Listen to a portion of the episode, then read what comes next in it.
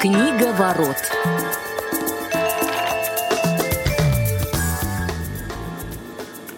Добрый день, дорогие друзья. Четверг, а это значит Ой, вот я уже с самого начала запутался, потому что среда. Теперь наша программа выходит по средам, и это программа «Книга ворот». И сегодня мы в урезанном составе, нет нашего, в общем-то, главного ведущего, который никогда не путается в начале Василия Дрожина. Сегодня в студии только я и Глеб Новоселов, а меня зовут Федор Замыцкий. Глеб, привет.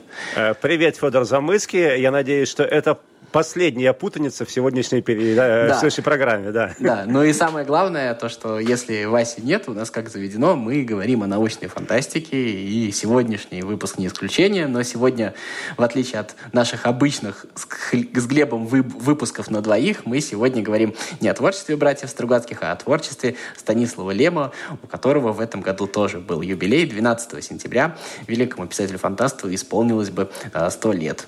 Слушай, погоди, прежде чем мы начнем все-таки говорить о, о пане Станиславе, да, то есть мне кажется, все-таки нужно сказать, что сегодня мы в записи, что тоже, кстати, очень часто бывает с теми эфирами, которые ведем мы с Федором вдвоем, и это не исключение. Поэтому позвонить вы нам не сможете, написать вы нам не сможете, но тем не менее а, вы можете после программы написать на э, наш, э, скажем так, традиционный адрес, на почту Радиовоз для нашей программы «Книговорот», если какие-то мысли или предложения э, либо по сегодняшнему эфиру, либо по последующему у вас возникнут, пишите, мы всегда рады вашим э, идеям и мнениям. Да, во всех возможных местах. И у Радио ВОЗ есть социальные сети, там тоже можете писать. Можете писать и положительные, и отрицательные комментарии. Мы, в общем-то, любой обратной а, связи рады. Ну, и нужно, наверное, сказать то, что на звуки сегодня помогает нам наш замечательный технический специалист Дарья Ефремова. Это тоже, мне кажется, важная информация. Ура! Все главное сказали, теперь уже можно и о Леме, да? Да, Лем. Лем — это второстепенная часть нашего подкаста. На самом деле, ни разу не так.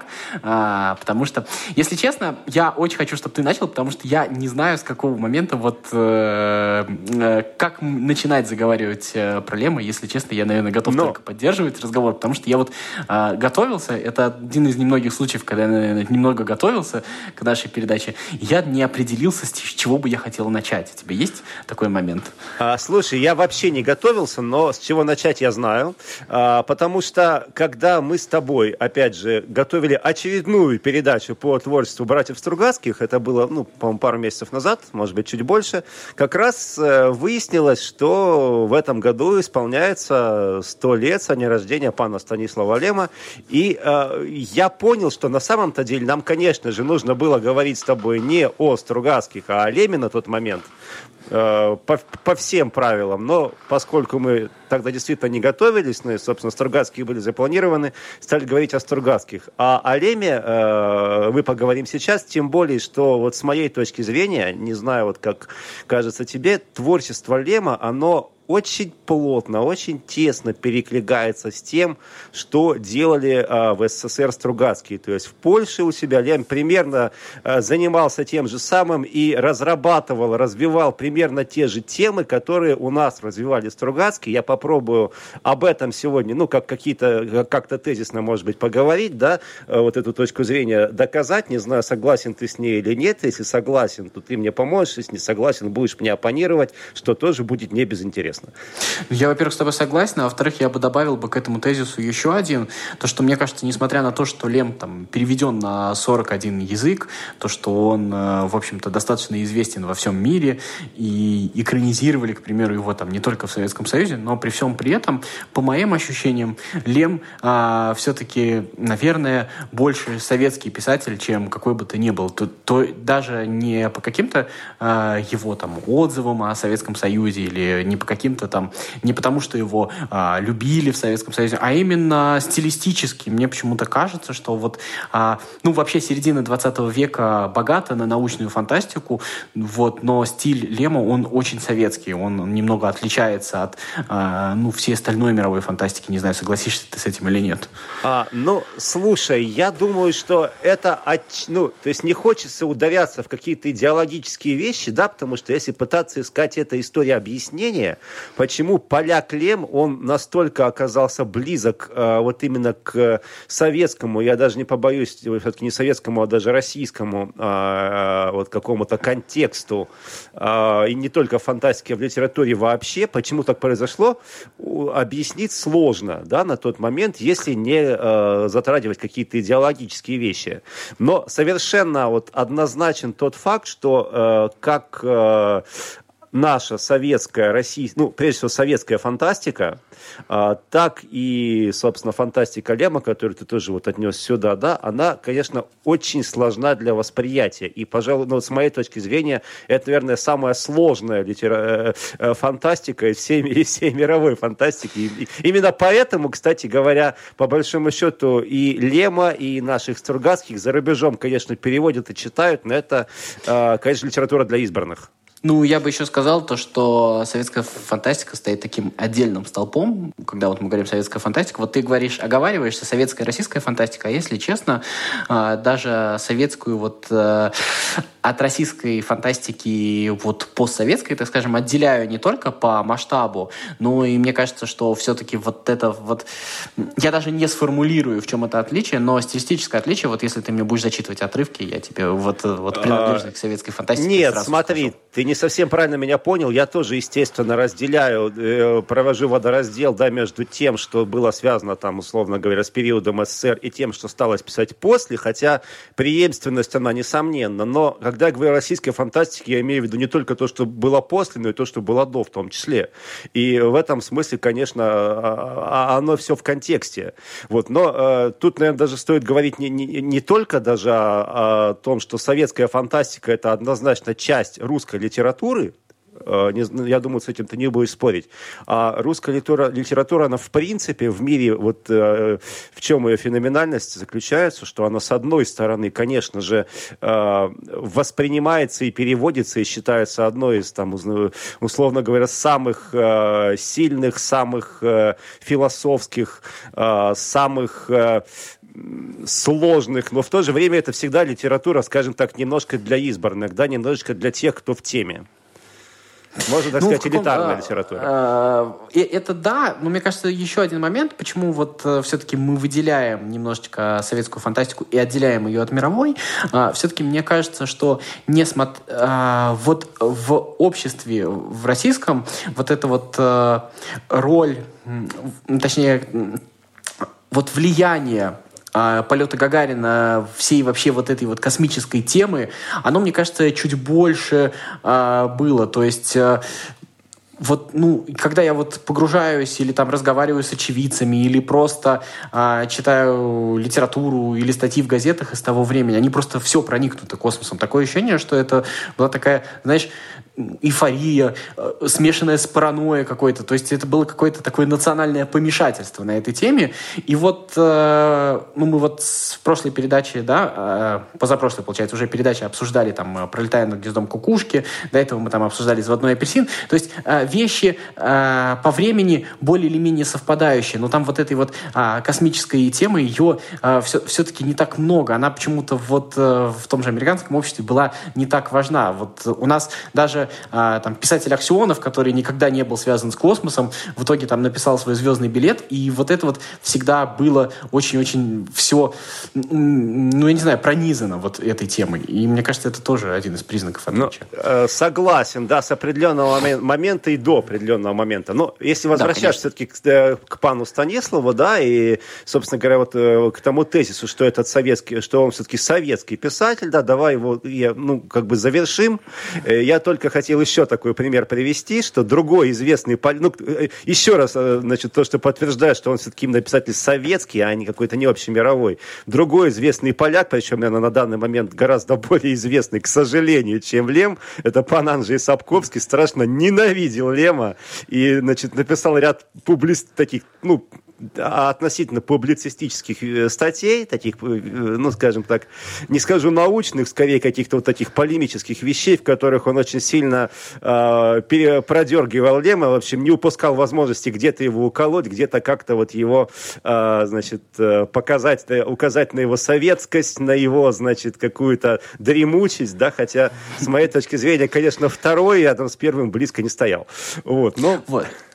Я еще хотел сказать то, что на самом деле вот я немножко э, постарался вот при подготовке к передаче пообщаться, просто причем обращался не вот к людям, которые я точно знаю, что знают, о чем это и еще что-то. И вот когда ты просишь э, людей назвать э, самых известных писателей и самые известные произведения э, фантастические, то люди чаще всего называют писателей братьев Стругацких, это понятно, да? А, и чаще всего называют Солярис. То есть вот э, если имя Лема, как бы оно может быть знакомо чуть меньше, но вот Солярис, ну, это, наверное, благодаря экранизации в первую первую очередь, однозначно, то оно конечно. у всех на устах. Ну, вот давай все-таки вернемся конкретно к произведениям Лема. Э, вот все-таки с чего у тебя начинался Лем? Э, какие его произведения для тебя являются знаковыми? Ну, не считая Соляриса, хотя про него, конечно, ты тоже можешь сказать. И, и собственно, как, может быть, в течением времени менялось твое отношение к э, его Слушай, творчеству? Я вообще... У меня очень интересный момент. Я, на самом деле, много Лема читал в подростковом возрасте. Я не помню, что я прочитал раньше «Астронавтов» или «Возвращение со звезд». Вот хоть убей я этого сейчас тебе не вспомню. А во взрослом возрасте я уже читал «Солярис» и «Магелланово облако». И еще э, я пытался э, прочитать его вот этот вот труд, но у меня не получилось дочитать до конца «Сумма технологий». Ну, наверное, знаешь, о чем идет речь, да? Э, вот. Э, такой футурологический, немножко публицистическая книжка. Мне, если честно, не очень зашло. И вот мое отношение к Лему менялось очень таким специфическим образом. Если э, я вообще в подростковом возрасте, вот когда учился в школе, э, вообще фантастика. Э, начиная, конечно, начал со Стругацких, и Лем был в этом ряду. Для меня было что-то такое святое, что-то непоколебимое. То есть а сейчас я вот совсем недавно перечитывал тот же «Солярис», я недавно взялся перечитывать «Магелланово облако». Если честно, если бы я вот впервые познакомился бы сейчас, наверное, меня бы уже так не зацепило. Но вот эта вот ностальгия, вот эти вот детские воспоминания, они э, все-таки вот, вот эта вот любовь, которая появилась с детства, она, наверное, осталась. Но сейчас, если честно, когда я читал вот Лема последний раз, ну вот Солярис я, наверное, читал месяцев как раз 5-6 назад, а, если честно, сегодня мне это кажется немножко ну, несовременно, что ли, немножко наивно. Ничего не могу с собой поделать. То есть я даже вот не могу объяснить, почему. Но как-то это немножечко архаично, что ли, как неудивительно. А, ну, слушай, у меня вот примерно подобная история, подобная в том плане, что тоже, конечно, большая часть моего э, прочтения Станислава Лима пришлась на подростковый э, возраст, то есть там, условно говоря, 14-17 лет – вот. И, э, но в отличие от тебя, мне как раз, я вообще не, почти не пытался его перечитывать. И вот, может быть, в этом смысле мне сейчас будет намного сложнее э, какие-то вещи с тобой обсуждать. Вот. Тогда на меня это произвело невероятное впечатление. Особенно, конечно, вот вещь, не знаю, ты ее не назвал, э, читал ты или нет, замечательно, великолепная, коротенькая такая, ну, не скажу... То есть для повести это слишком круто, для романа слишком мало, называется футурологический конгресс. То есть это очередные приключения Иона Тихого, но там, скажем так, э, персонаж выходит на несколько иной уровень. И э, вот если уже я заговорил о футурологическом конгрессе и о, э, скажем так, некой по, ну, скажем так, пере, некой переклички Лема и Стругацких. Так вот, в футурологическом конгрессе чем, в чем особенность этого произведения, что там он перекликается не только со Стругацкими, а вообще со всей фантастикой, а, а, скажем так, с, своего времени, да, э, то есть, ну, вот если, если ты помнишь, у, у Стругацких было замечательное произведение «Понедельник начинается в субботу», где в третьей части э, герой отправляется в путешествие во времени, скажем так, в вымышленное будущее, да, вот, а в футурологическом конгрессе там тоже персонаж отправляется как бы в некое, в некое будущее, но в отличие от Стругацких оно не вымышленное, а оно, скажем так, на, навеянное э, бредом э, от, э, ну, скажем так, там он не, не, не специально принимает какие-то психотропные вещества, ну, в общем, условно говоря, и там в воздухе, в воздухе попадают какие-то, какие-то психотропные вещества, в результате которых человеку, значит, мерещатся различные э, картины будущего. И там как раз вот он тоже, при, ну, по сути, он передергивает все возможные сюжеты, которые фантаст того времени, там, как советские, э, советские, ну, в частности, Стругацкие, так и, допустим, американские, если брать там того же Хайнлайна или Азимова, так или иначе затрагивали. И, в общем, это, конечно, очень так, ну, тогда это читалось все очень забавно, вот, ну, и сейчас, пожалуй, вот с моей точки зрения, футурологический конгресс это одна из тех вещей, которые я бы, может быть, даже и стал перечитывать и в этом возрасте. Слушай, я признаюсь тебе честно, я не читал футурологический конгресс, и, конечно, помню, понедельник начинается в субботу, но ты как раз э, снял ту мысль, которую я хотел сказать следующей, потому что мы вот очень громко с тобой говорим о том, что Лем писатель-фантаст, но ведь на самом деле вот для меня Лем еще и писатель-сатирик. А, но сатирик очень сложный. Вот когда ты говоришь а, про избранных, а, которые могут читать Лема, я с тобой согласен. Но а, мне кажется, что вот а, фантастическая часть Лема, она чуть более доступна для большего количества людей, чем его сатирическая часть. Потому что у него столько аллюзий, у него столько отсылок, в том числе и литературных, и философских. Ну, если честно, я до сих пор, когда читаю Лема, я, конечно, не до всего дохожу. То есть у меня просто элементарно меньше образования. Мне недостаточно, чтобы понять вот все вот эти вот отсылки. Ну, вот поражаешься просто, во-первых, на, на, насколько был а, велик кругозор у человека, да, а во-вторых, насколько он успевал все, все. То есть он ведь не, не, не только, а, скажем, имел некий базис, да, но он постоянно а, все перечитывал, да, то есть если говорить, вот, ну, уже а, раз переводил в пример тот же самый футурологический конгресс, вот для того, чтобы его написать, он должен был, в принципе, прочитать все, что было в тренде на тот момент, и так или иначе это переварить переосмыслить для себя. Просто поражаешься, где у него время-то на это все было. Мне еще, знаешь, какой момент э, запомнился? Э, я когда вот сейчас э, немножко читал какие-то отзывы, биографию, э, его воспоминания. И вот э, Лем достаточно много говорил, ну, называл Герберта Уэллса одним из вот своих, так скажем, э, тех, на кого он ориентировался, когда писал. И вот мне так практически параллельно попалось именно очерки и Лема, и Уэлса, как они приезжали в Советский Союз, и насколько у них остались разные впечатления.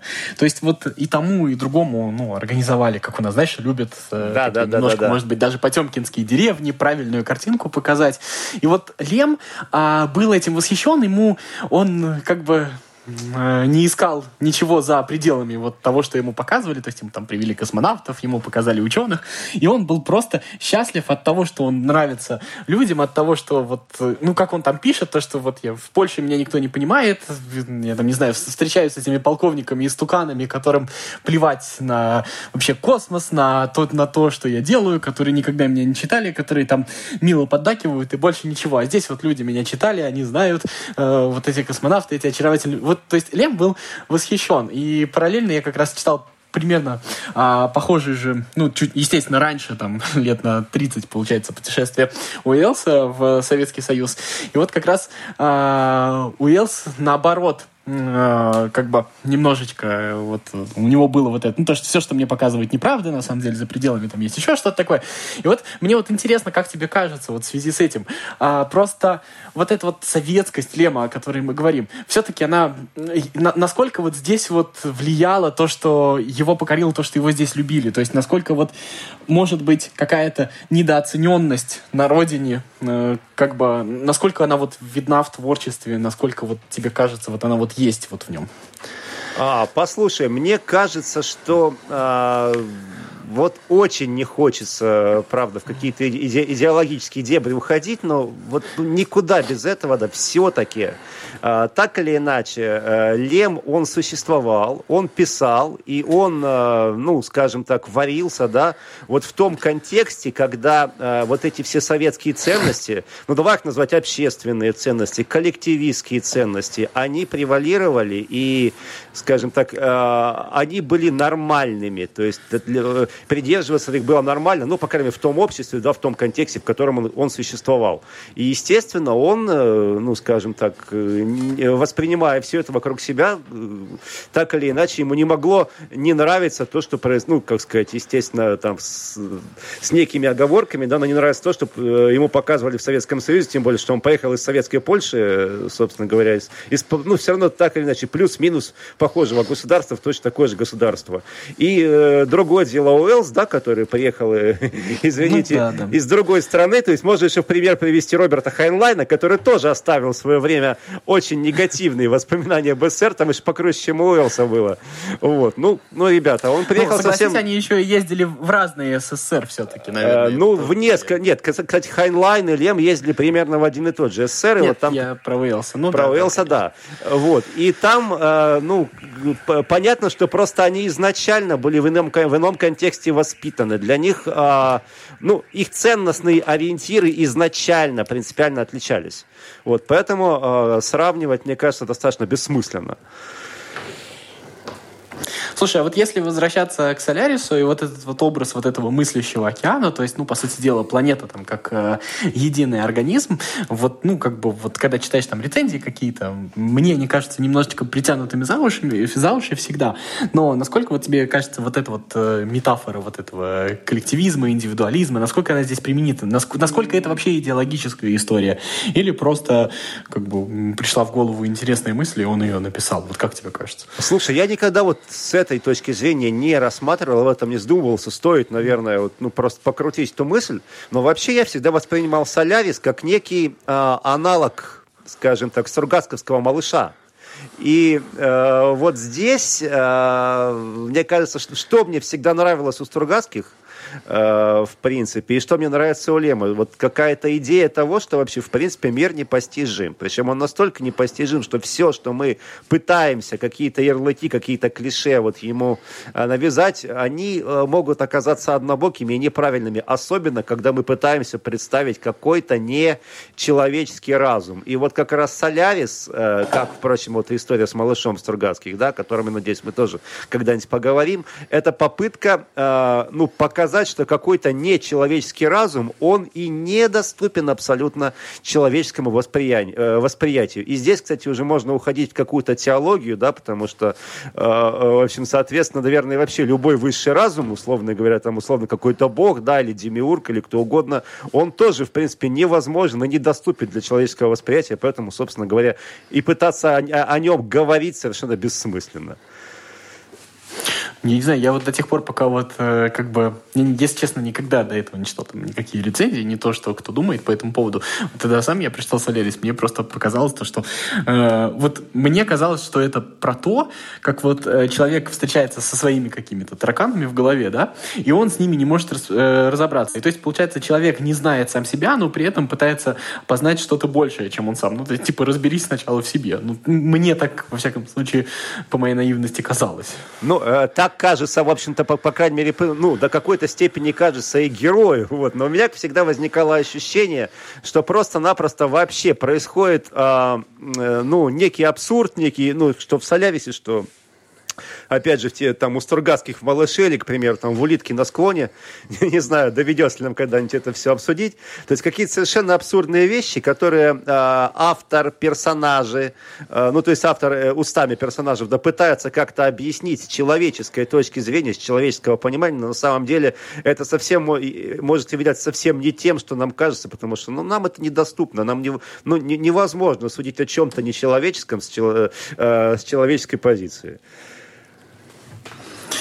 А вот у Лема же тоже есть вот этот вот, как у Стругацких, момент, ну, не разочарования, я бы не назвал это разочарованием, а какой-то некой грусти, потому что они вот все время пытаются, ну, как бы, пытаются описать какую-то систему, где человек чуть он э, ну, чуть-чуть более развитое существо, что ли, сейчас, чуть более коллективное, возможно, но все время они э, вот натыкаются на какие-то такие вот чисто человеческие маленькие вещи, от которых, в общем-то, обычному человеку ну, во всяком случае, может быть, и у писателя так не получается. То есть не получается, mm-hmm. от которых все равно избавиться. И вот э, тут тоже же есть вот этот вот... То есть как бы вроде бы цивилизация большая, а человек все равно маленький, и он все равно со своей вот этой вот маленькой грустью, он все равно сталкивается вот с этими проблемами. Слушай, а, слушай, а у Лема вообще, мне кажется, вот этот момент вообще некой грусти и, может быть, некого, некоего разочарования даже в человеческой природе, он гораздо больше присутствует, нежели у Стругацких, и мне кажется, где-то даже он честнее, чем Стругацкие.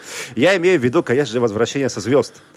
А, потому что, опять же, если а, проводить параллели, ну вот почему-то у Лема невозможно не проводить параллели, параллели со Стругацкими, то есть понятно, с какой а, вещью прежде всего хочется провести параллель, да, это с, с полднем, я думаю, ты согласишься. Вот. Но, да, если в полдне э, все достаточно радужно и прекрасно, да, то ты помнишь, что в «Возвращении со звезд» э, там происходит, что точно так же люди попадают там после далекой звездной экспедиции совсем как бы в, в иной, не, не в тот мир, из которого они улетели. И э, там два момента. То есть первый момент совершенно четко понятно, что они не могут никаким образом, у них просто не получается вписаться вот в то общество, каким оно стало, да. Ну и одна из причин, почему не получается, что, собственно, общество это очень интересное э, Лем рисует. Вот э, смотри, с одной стороны, вроде бы они создают такое идеальное общество, практически лишенное агрессии какой-либо, да, то есть там вот эту способность к агрессии, если ты помнишь, у них, ну, фактически там чуть ли не хирургическим путем каким-то образом э, в определенном возрасте э, сразу же убивают, да, у человека. Но выясняется, что со спас, э, с, от, э, как бы, с лишением вот, этого, вот этой вот агрессии человек лишается еще ряда вещей, которые, собственно говоря, и делают его человеком. И это вот тоже очень интересная мысль. И мне что-то подсказывает, что эта мысль, вот э, она... Ну, то есть мне все время кажется, что это не так завидумывалось изначально. В любом случае, есть какое-то представление, о чем человек будет писать. И мне кажется, что вот именно что у Лема, так же и у Стругацких, все-таки это приходило, вот это вот понимание по ходу написания этих э, текстов. А, дорогие друзья, у нас заканчивается время нашего эфира. А, Спасибо тебе, Глеб. Мне кажется, получился очень крутой разговор о совершенно замечательном писателе Станиславе Леме. Вот. Ну, а для вас работали Федор Замыцкий и Глеб Новоселов. Э, до новых встреч. Всем пока. Книга ворот.